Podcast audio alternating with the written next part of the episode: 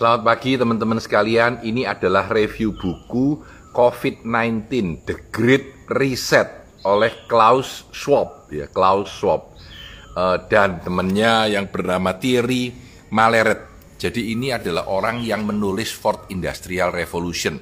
Cukup menarik karena dia adalah orang yang sudah tua banget ya, tapi pandangannya masih sangat modern. Nah, The Great Reset, The Great Reset, buku ini ditulis bulan 6 bulan 7 ya bulan 6 bulan 7 jadi uh, memberikan gambaran dan ini ada pertemuan di Davos yang ramai banget ya bicara bahwa the great reset apa yang akan terjadi uh, dengan industri uh, ataupun dengan bisnis ataupun dengan setiap individu. Hai teman-teman, wah kelihatan ada Jerry Pico juga. Halo, sudah lama nggak ketemu.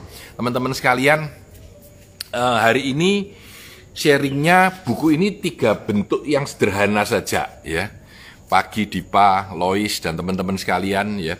Uh, Dipta, ini ini buku ini bilang bahwa the Great Reset itu ada tiga model. Yang pertama dia bicara tentang makro riset dunia, makro riset, lalu dia bicara tentang mikro riset company kita. Dan yang ketiga dia bicara tentang individual riset. Individual riset ini masing-masing dari kita. Jadi uh, kita mulai aja bicara tentang yang pertama dulu, makro riset. Nah, secara kontekstual framework, kontekstual framework, dia bilang ada tiga hal yang membuat ekonomi kita ini bergeser dengan sangat unik ya. Yang pertama, interdependence. Interdependence itu artinya kita ini saling ketergantungan. Saya kasih contoh yang paling gampang.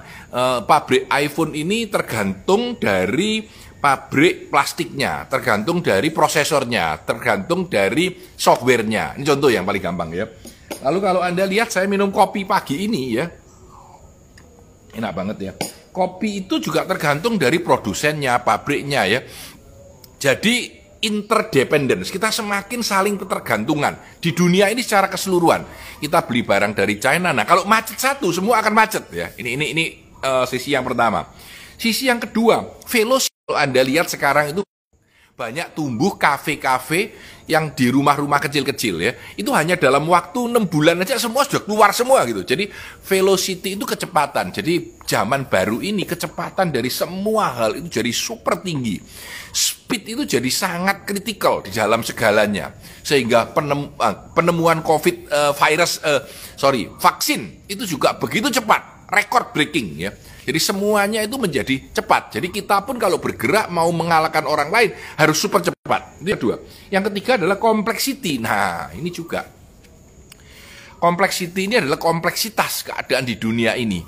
Semakin saling ketergantungan. Ketika Amerika dengan China ada sedikit perang dingin, waduh software jadi terganggu, orang tidak boleh pakai software tertentu ya jadi jadi kacau gitu ya. Jadi kompleksitas bisnis dan kompleksitas keadaan ini menjadi sangat tinggi. Jadi tiga framework itu membuat kita melihat secara global apa sih yang terjadi.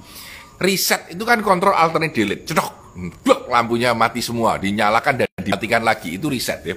Nah, dia bilang ada lima elemen di dalam makro riset. Yang pertama, economic riset. Economic riset itu adalah secara ekonomi, secara keuangan ya. 7 billion people ya toh, sekarang itu sudah bukannya hidup di dalam 193 negara lagi tapi mereka itu seperti di sebuah kapal pesiar terdiri dari 193 cabin atau ruangan ya yang berada pada satu kapal yang sama. Penggambarannya menarik ya. Artinya apa sih? Artinya kita ini saling ketergantungan, saling terjadi. Ekonomi kita juga begitu. Ketika salah satu negara mengalami ekonomi yang yang yang runtuh, yang lain akan terseret gitu. Jadi ini bagaimana ekonomi itu terjadi ya. Ya. Kita ini sekarang 7,5 billion people stuck together, nyantol jadi satu, hanya melawan satu virus yang super kecil, yaitu COVID-19. Ini menarik ya. Nah, ekonomi pun seperti itu, dia bilang.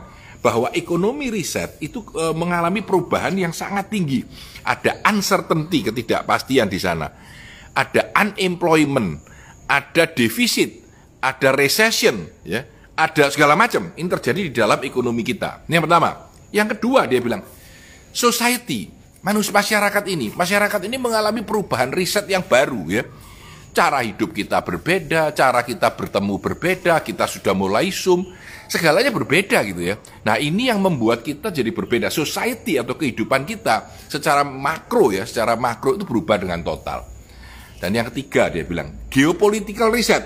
Geopolitical ini apa? Geopolitical ini contohnya adalah uh, globalisasi, negara-negara saling bersaing, ya, nasionalisme yang ditumbuhkan, ya, lalu global governance. Contohnya siapa yang dapat dapat uh, vaksin dulu ya. Ya bagaimana membagi vaksin ini. Ini jadi menjadi satu geopolitical yang besar.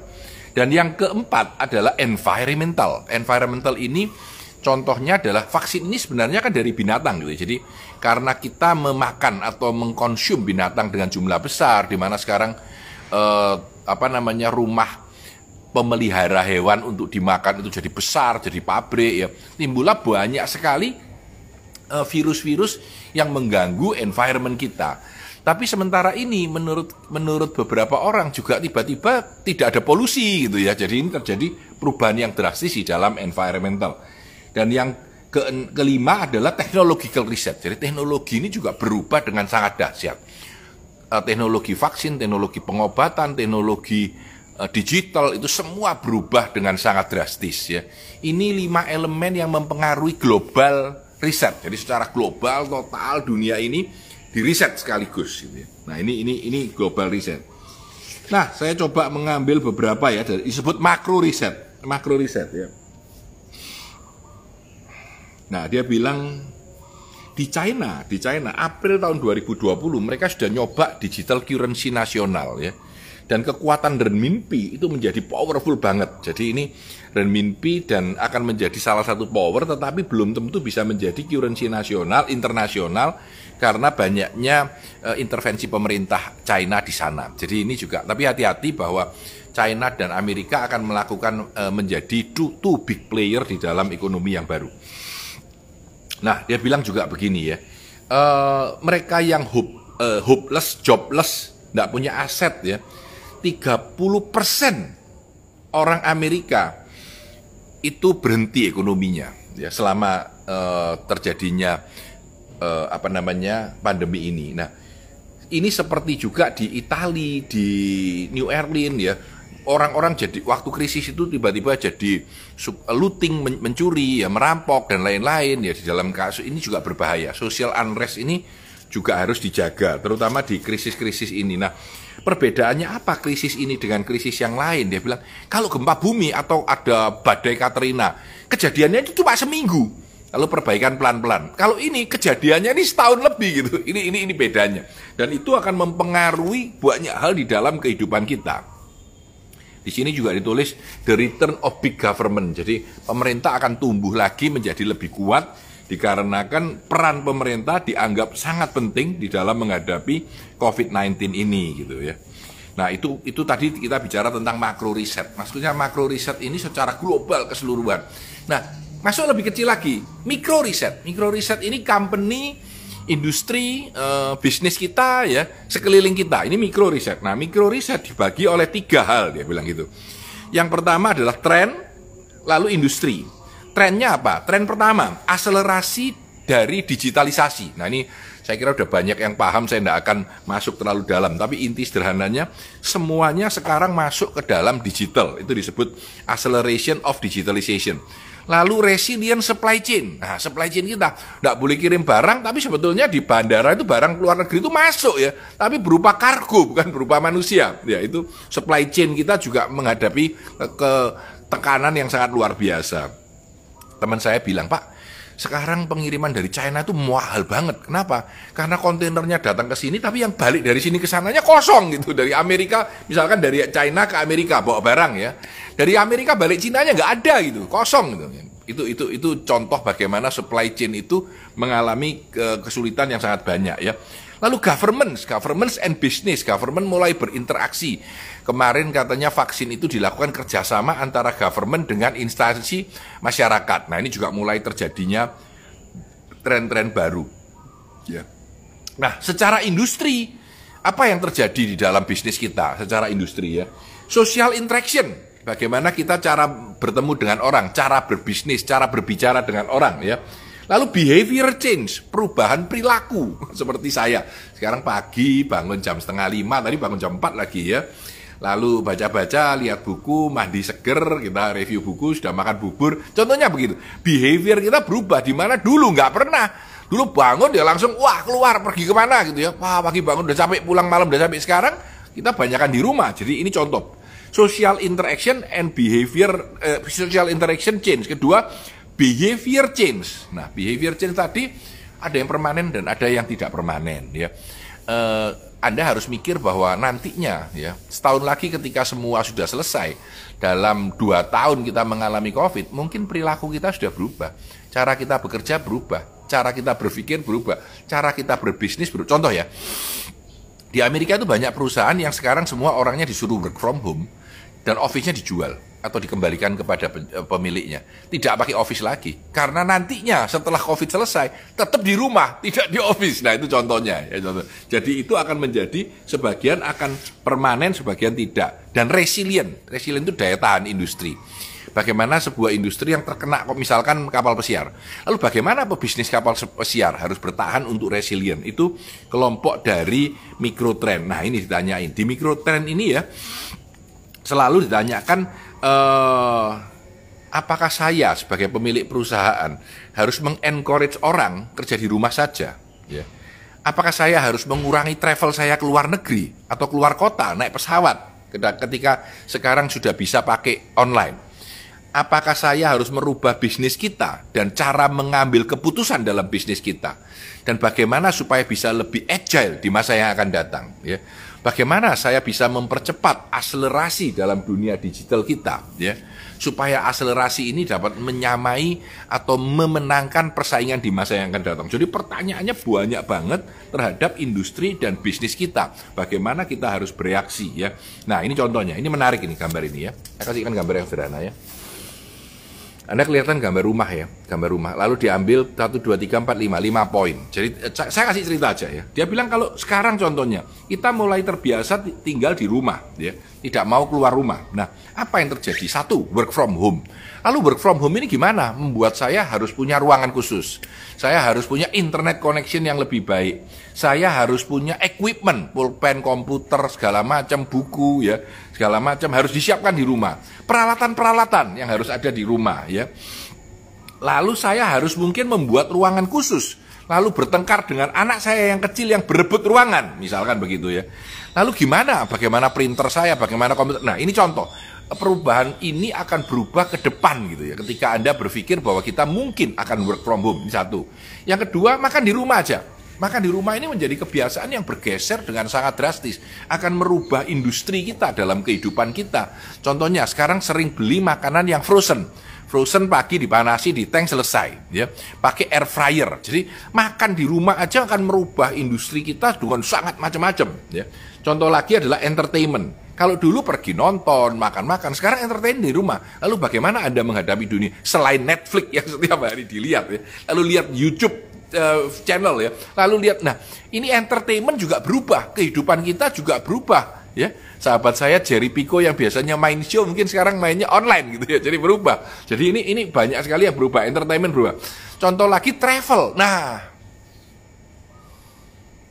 sebelum COVID mungkin setengah dari waktu saya sebulan itu di jalanan. Jakarta, Semarang, Jakarta lagi, Bandung, Jakarta lagi, ya Jogja, Jakarta lagi, Bali, Jakarta lagi. Ini contoh. Nah, traveling itu hilang, hilang gitu, ya. Halo Jerry, yes benar katanya, thank you Jerry. Jadi kalau kalau kita lihat berubah gitu ya, lalu travel kita berubah. Sekarang nggak pernah terbang, 11 bulan saya belum naik pesawat untuk terbang lagi. Nah ini akan berubah Lalu bagaimana dengan pesawat? Bagaimana dengan bandara yang sudah dibuat? Bagaimana dengan tiketing? Bagaimana dengan travel agent? Ini berubah semua. Ya. Contoh lagi adalah digital coordination. Dulu saya kalau ketemu anak buah ya meeting jam 7, jam 7 datang atau jam 8, 8 meeting. Sekarang Zoom. Nah, koordinasi ini berubah, perintah berubah, pengawasan berubah dan tidak semua orang mudah dengan perubahan. Nah, ini cuma contoh bagaimana work from home work from home, menurut bukunya The Great Reset, ini akan mengalami sebuah reset, restarting, yang harus kita pelajari lagi bagaimana dampaknya terhadap bisnis dan kehidupan kita. Ya. Itu kelompok kedua. Jadi kalau kelompok pertama kita start dengan pemikiran akan global semuanya. By the way, ini buku keempat yang saya review ya. Jadi ada post coronanya Galloway, ada ten lessonnya Farid Sakaria, ada pandemic uh, ins ya. Itu tiga yang sebelumnya. Ini yang keempat. Jadi boleh dilihatin empat-empat Anda akan mengala, mendengarkan lebih kompleks, lebih lengkap dari apa yang akan terjadi di musim pandemi ini. Ada empat buku yang sudah saya baca dan saya sharing di uh, sini ya. Nah, yang terakhir, individual riset. Individual riset ini juga menarik. Ini menarik bahkan menurut saya ini paling penting buat kita ya.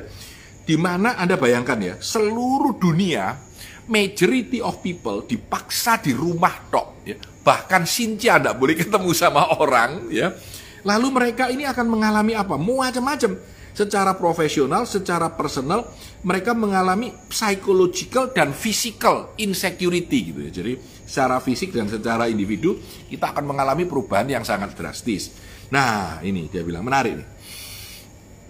Ya, sebagian orang akan menganggap bahwa acara apa COVID ini adalah angels, sebagian akan bilang dia adalah devils atau setan ya. Menarik. Maksudnya itu ada orang yang merasa aku bersyukur loh sekarang bisa lebih lama dengan keluarga sekarang nggak usah pergi terlalu lama. Ini misalkan ya. Ada yang bilang waduh celaka aku nggak bisa kerja sekarang gimana? Aku nggak bisa pergi ke mana-mana. Jadi macam-macam ya tapi dia bilang ya manus uh, ada fenomena-fenomena empati yang menarik contohnya terutama di Eropa ya uh, apa apa pekerja sus pekerja kesehatan kalau pulang dinyanyiin lagu ya uh, kita bersyukur dengan anda jadi ada semacam social interaction yang lebih dalam karena empati dan karena keadaan yang unik ini. Orang-orang menyumbang uang lebih banyak, memberikan makanan, menyiapkan sesuatu ya.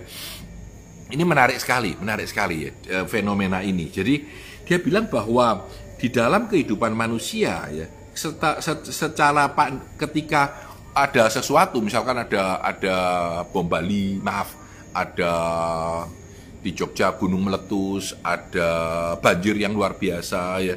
Maka orang-orang saling menolong gitu. Semua mendekati, menyumbang, melakukan kegiatan. Tapi ketika pandemi ini nggak bisa gitu, karena nggak bisa keluar gitu ya. Maka terjadilah keadaan yang sangat unik dia bilang. Dan biasanya keadaan itu cuma terjadi seminggu selesai gitu. Kalau ini terjadinya dua tahun, kan saya udah bicara ya. Jadi perubahan-perubahan ini membuat COVID-19 ini menjadi salah satu disaster yang paling unik sebenarnya. Ini ini ini kalimatnya. Nah, ini ada satu cerita yang menarik. Dia bilang psikologis itu lagi menganalisa bahwa orang itu ketika mengalami pandemi sering-sering mikirnya itu black and white. Wah, sekarang tambah jelek ya, sekarang tambah baik. Padahal tidak Padahal kehidupan kita itu menjadi unik gitu. Warnanya berubah sama sekali ya. Jadi kita akan mencari siapa leadership yang bisa diikuti. Siapa authority yang dianggap benar. Siapa yang punya kejernihan terhadap keadaan yang sekarang ya.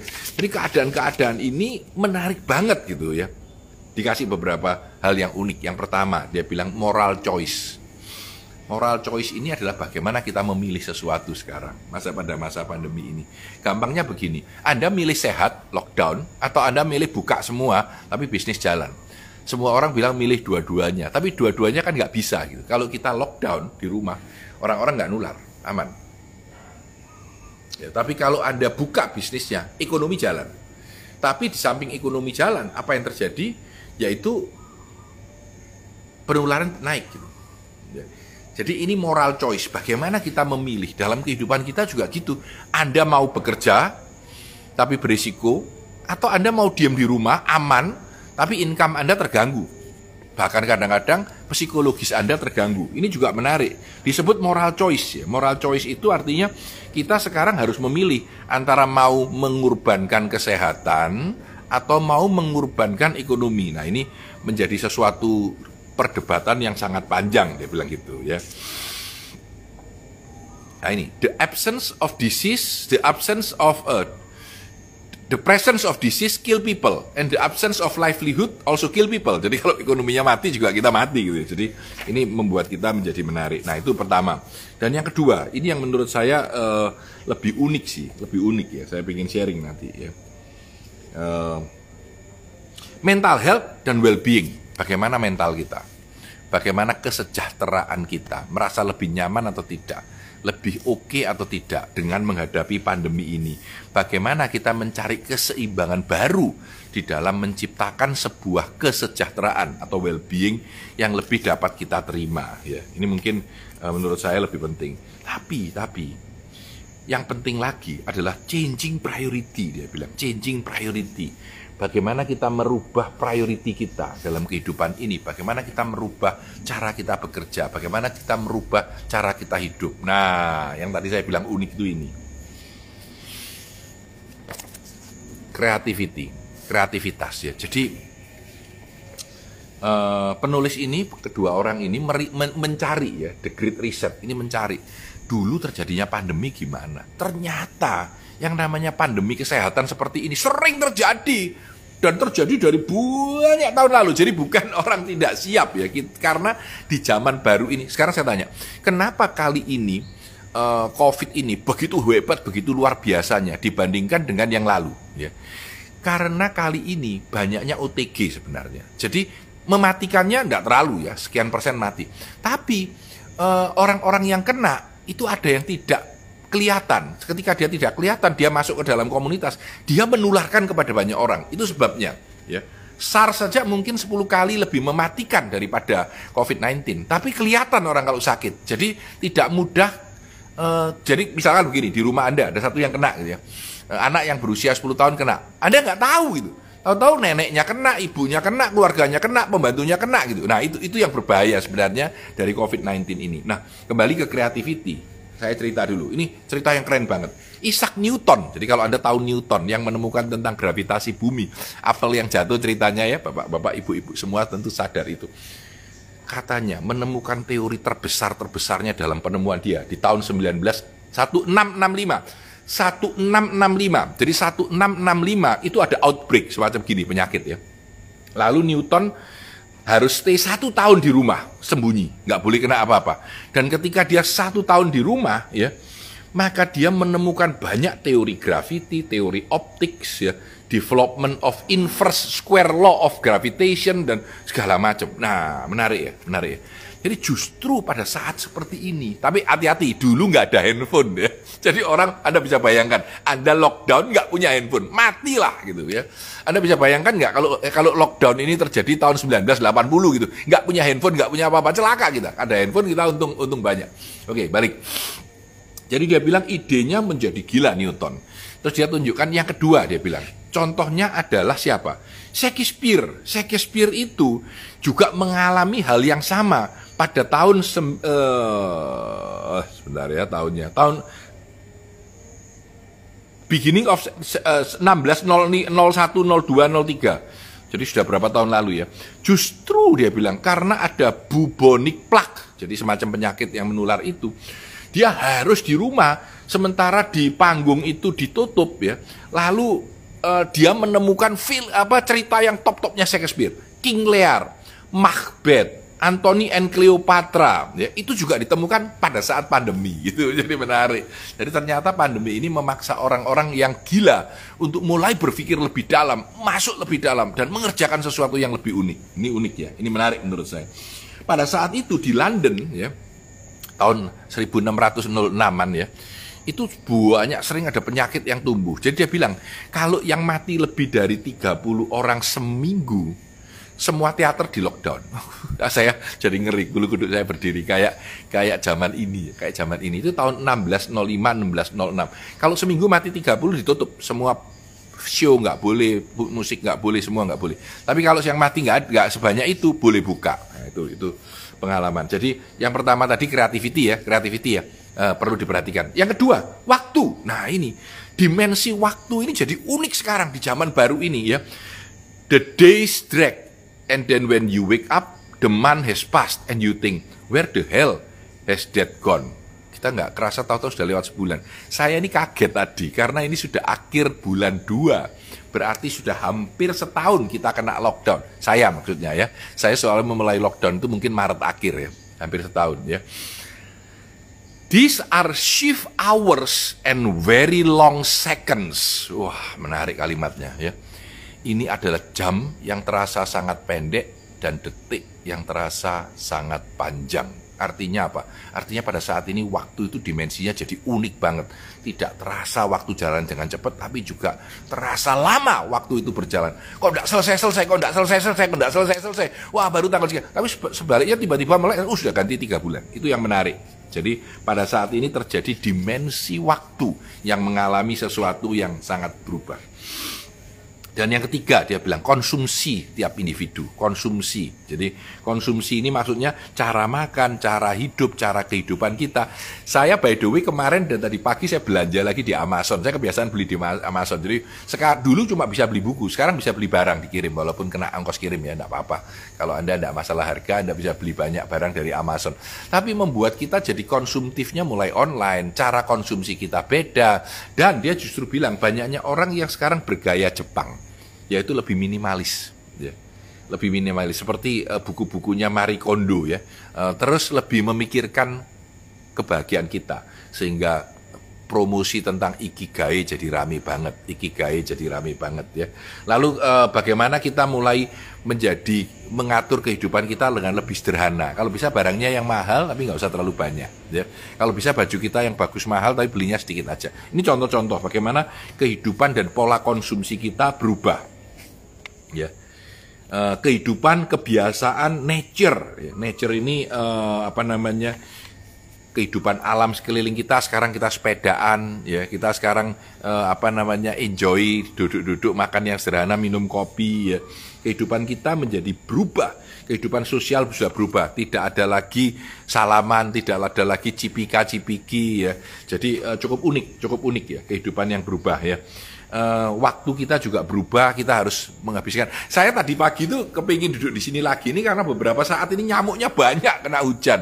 Jadi begitu nyamuknya banyak, saya terganggu gitu ya.